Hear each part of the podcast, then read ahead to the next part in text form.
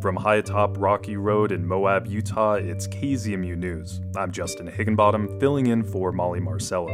This is your news for Wednesday, June 29th.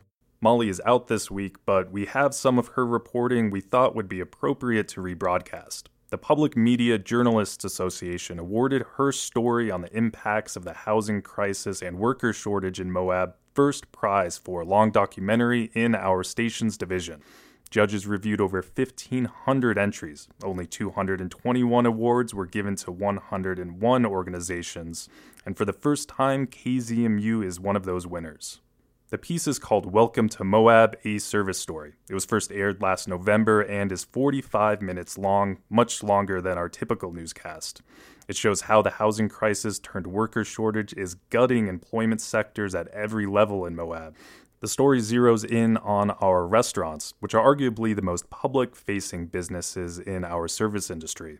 You'll hear from restaurant employees across different types of eateries talk about their experiences working in Moab during a pandemic in the busiest, longest, most harrowing of seasons. And business owners will tell you how they struggle to keep the doors open.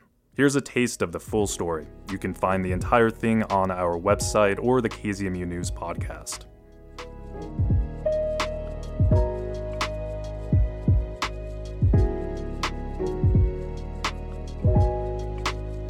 So I'll just doomsday the whole thing for you right now. You kind of have to put the pieces together, but basically, what's happening right now, there's no employees to be had. The employees you do have, you have to pay more. And along with that, specifically in the restaurant industry, all the food costs are going up. All goods and services, all the commodities are going up um, due to the pandemic. So if you put all those into play going into next year, because all these shortages that they're talking about right now are going to start rolling in next year. And so if you put the shortages in there and then you put the high food costs and the high um, payroll that you're going to do, yeah, the, the restaurant industry is going to be hit really hard next year. And there's going to be a lot of people that are going to close um, and there's going to be a lot of people struggling. Um, and it's definitely a scary proposition. And then you throw in the housing shortage here in Moab, which I mean, it's all over the nation, but specifically here in Moab, it's really bad. So you put all those into the mix, and like, I mean, next year is going to be a struggle. I think the next two years is going to be a huge tell for the future of the community of Moab in general. Like, I think a lot of really awesome spots could shut down because they're not getting the help that they need. And it's, yeah, I, I think about that all the time. Because everyone in this industry, we're kind of like binding together right now where we see each other on the street. We're like, hang in there, hang in there. Like, we love our jobs, we love our jobs. You know, we're just like reminding ourselves why we're doing this because we are drowning in tourism and keeping our doors open is just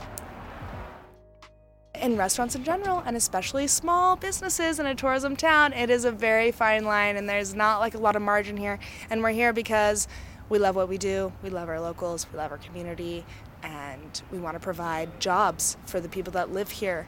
And now next step is finding houses for these people to live in and it is a huge problem and we really need help from the state or wherever. One of the first questions we ask is, Hi, okay, you're available, you want to work, like where are you living?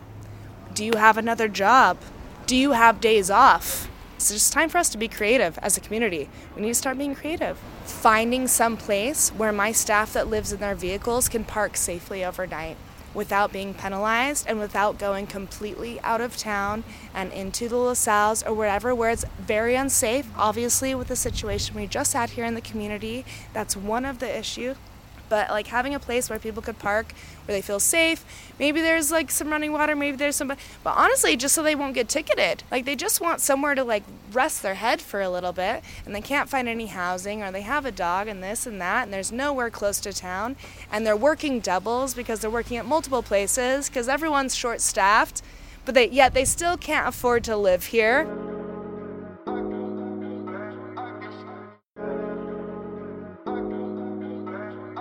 there are a few of us that do base out of vehicles. Um, so having somewhere safe to to park um, that is um, relatively close to town um, would be amazing. Um, and otherwise, Housing, obviously. Like, I think that goes without saying. Like, I would love to see some affordable housing and like true affordable housing. None of this like eight hundred dollars for one bedroom, and people will claim that's affordable housing. That's ridiculous. And if you think that, then you should check yourself. If you're not tipping at a baseline twenty percent, then you should check yourself as well.